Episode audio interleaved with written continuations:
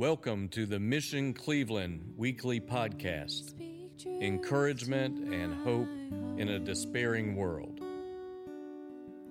For my own thoughts betray me.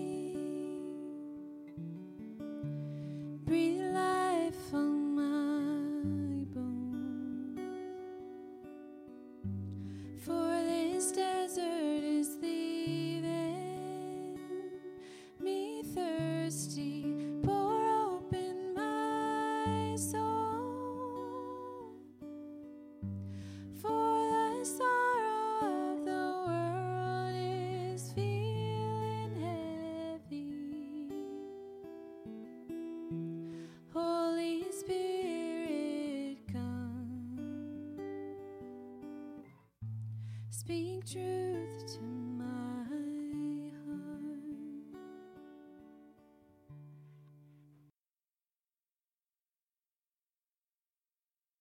The Holy Gospel of our Lord Jesus Christ according to St. Luke. Glory, to you, Lord Christ. Jesus also told this parable to some who trusted in themselves that they were righteous and treated others with contempt. Two men went up into the temple to pray, one a Pharisee and the other a tax collector. The Pharisee, standing by himself, prayed thus God, I thank you that I am not like other men extortioners, unjust, adulterers, or even like this tax, tax collector. I fast twice a week. I give tithes of all that I get. But the tax collector, standing far off, would not even lift his eyes to heaven, but beat his breast, saying, God be merciful to me, a sinner.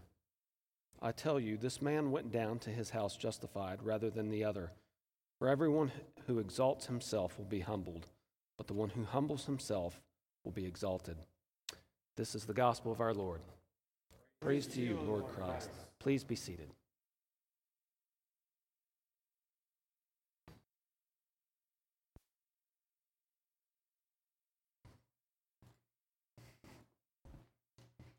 Just want to acknowledge that tonight. May feel like we're, we're moving through things a bit quickly. We are. And um, that's a distinction because I think what most people feel when they come here is a spirit of peace. And so that might disrupt that a little bit. Um, not our intention. But our hope is to begin to have a conversation as a whole to discuss our values around community engagement. It just seemed like it was a big enough conversation that we didn't want to just have it in a small group, but to include the entire parish in this conversation. So I'm glad you're here, and your thoughts and ideas really do matter to us. Let me pray, and I just want to reflect uh, just briefly on that passage and talk about a value of trust tonight. Lord, we, we ask that our hearts would be primed to receive your mercy. I just think that that's so challenging for us sometimes to, to be open to what you're doing and to acknowledge our own mistakes, our own sin, and to open our hearts before you and know that you give us mercy. You are rich in mercy. And so, Lord, would you, would you grant that to us in our hearts, deeply within us? In our hearts tonight that we might be reminded again and afresh the beauty of your mercy. Amen. So I just wanted to, to, to, start. This is, again, a bit of an unconventional service, and I, I think we've tried to communicate that in a lot of ways. Um, but I, I really just want to talk for about 10 minutes tonight, and then afterwards, as Peyton said, we're going to have some conversation at the end of our service. But what are we talking about? We're talking about our community engagement values. These are values that are forming in us. These are values that we, as a leadership team, and, and you as well, I'm sure, do have as practice, like daily practices, things that you've noticed. So it won't be like anything new to you. But he, here they are. Can we just get those on the screen just to go over those? The first one, which we'll be talking about tonight, is trust. And the second one we'll be talking about next week is it, if we don't have it on the screen, that's okay. The next one will be collaborative, development oriented, fourth, contextual, and then fifth, parish minded. So we're going to unpack all those over the next five weeks. And so it's a bit of a journey. I'm glad you're going on this journey with us. But tonight I want to talk about trust and using this gospel reading in Luke 18.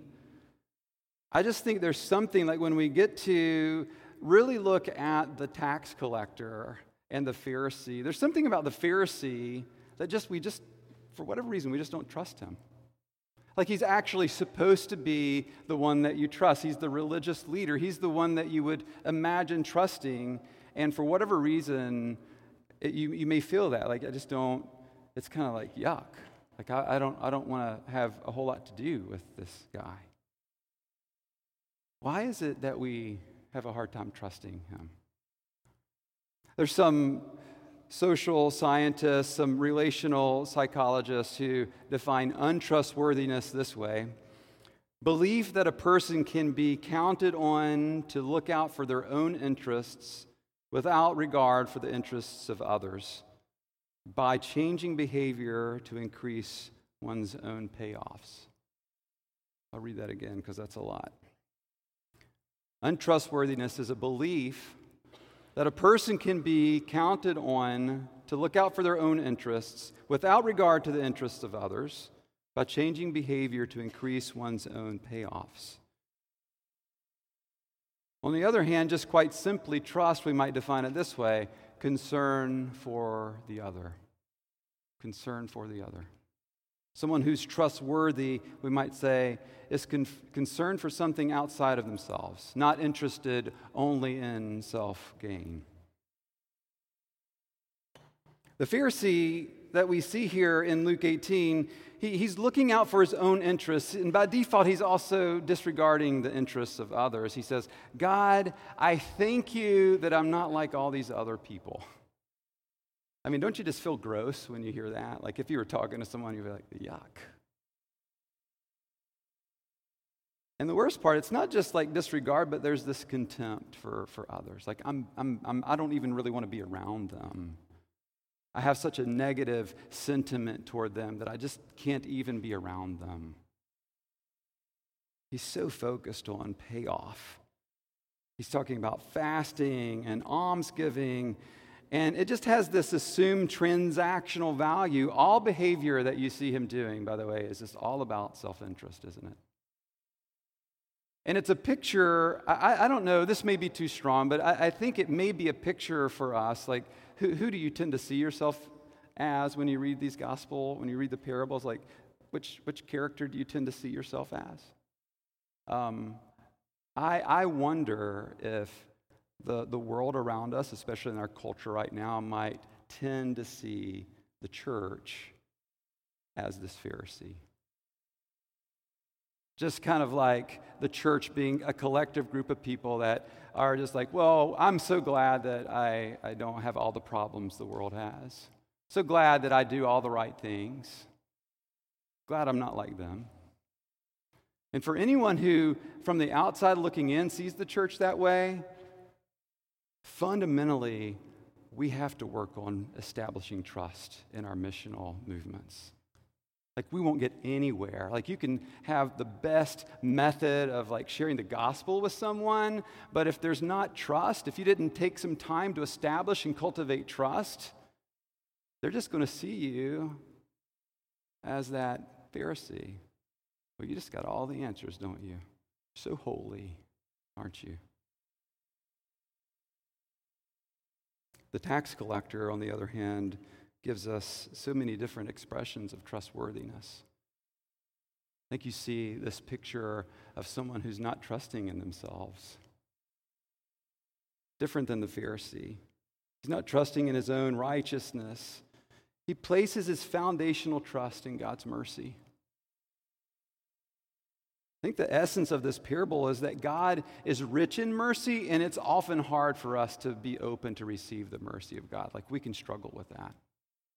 It's not a, you would kind of imagine that might be easy for us, but sometimes it actually is hard for us to confess that we've made mistakes, that we're not perfect, that I need to kind of take a step back and just recognize that God is trying to infiltrate my life with the beauty of His mercy, and that is transformative to us when we are open to receive it. When we see our own junk, when we see our own junk, we, we can start to have empathy for other people too. We have to start there. It's not about how righteous I am. It's about how badly I need the mercy of God. And that moves me out into mission with empathy. He's also, secondly, he's not trying to be seen by anyone here. He stands far off, verse 13 says. He's not attempting to do the right thing so other people will notice. He recognizes something really profound, and it's this that God sees you in the quiet place of your heart. God moves there. But if we're too busy trying to be seen by others, we can just kind of take, take that whole dynamic and do something funky with it. There was a, a, a YouTuber, his name's Trevor Jacobs. And he intentionally, I don't know if you guys saw this story, but he intentionally crashed a plane. He positioned like all kinds of cameras all over the plane so it would catch him like jumping out of the plane, parachuting, crash landing. It was all staged. I mean, the plane actually did crash, right? But it was all staged. And the experts out there in YouTube started to watch the video over and over and started to see all these discrepancies in it. And he just completely, right, when they, when they called him out on it, just completely lost all credibility as, as someone that has something to say. If we're so focused on being seen, we will lose our credibility. Does it come from that quiet, secret place that we've spent time with our Lord, receiving His mercy and then moving out. He's not trusting in himself and he's not trying to be seen. And you just see this beautiful, lastly, you see this beautiful posture of humility. He's not even looking up to heaven, he's not proud. He beats his, he beats his breast. And it's not really an image of self flagellation. Instead, it's a heart that's ordered around the mercy of God. Just think about that. Like, what, what does it look like for a church to be ordered around the mercy of God? What happens in us, in our parish, when we order our hearts around receiving mercy? How does that move us into noticing our own stuff that we just need to continually lay out before the Lord? And then moving into some of these other foundational components of a culture of trust, empathy, seeing others with empathy. Not moving in expecting that we've got all the answers, but being very committed to listening first, non defensively. Recognizing that we could learn from others around us, right? We're not the experts here. So I just want to end with, with a question, and then I'll read the, the prayer of St. Francis, which I thought was just a beautiful prayer that might actually move us toward some other components of trust. And then I hope that we'll have some conversation afterwards. If you can stay, I just really encourage you to stay tonight for that conversation. How does this shape trust in us? How does mercy, what does mercy, what does interacting with the mercy of God have to do with how we cultivate trust? Think about someone that you've had a relationship of trust with. How did that even happen? Where was God's mercy working out in the midst of that? The prayer of St. Francis as I close. Some of you know this by heart. Lord, make me an instrument of your peace. Where there is hatred, let me sow love. Where there is injury, pardon. Where there is doubt, faith. Where there is despair, hope. Where there is darkness, light. Where there is sadness, joy.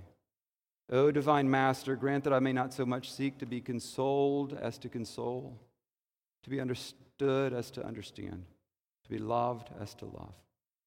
For it is in giving that we receive, it is in pardoning that we are pardoned and it is in dying that we are born to eternal life. Friends, the value of trust. Can we be a parish that prioritizes a culture of trust within our own community as well as those who we haven't even met yet. In the name of the Father, Son, and Holy Spirit.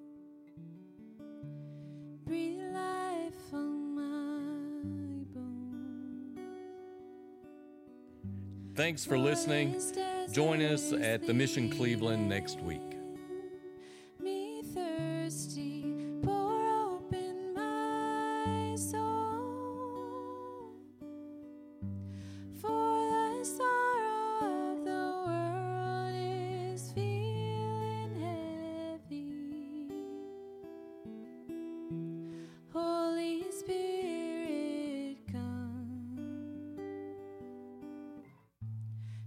true.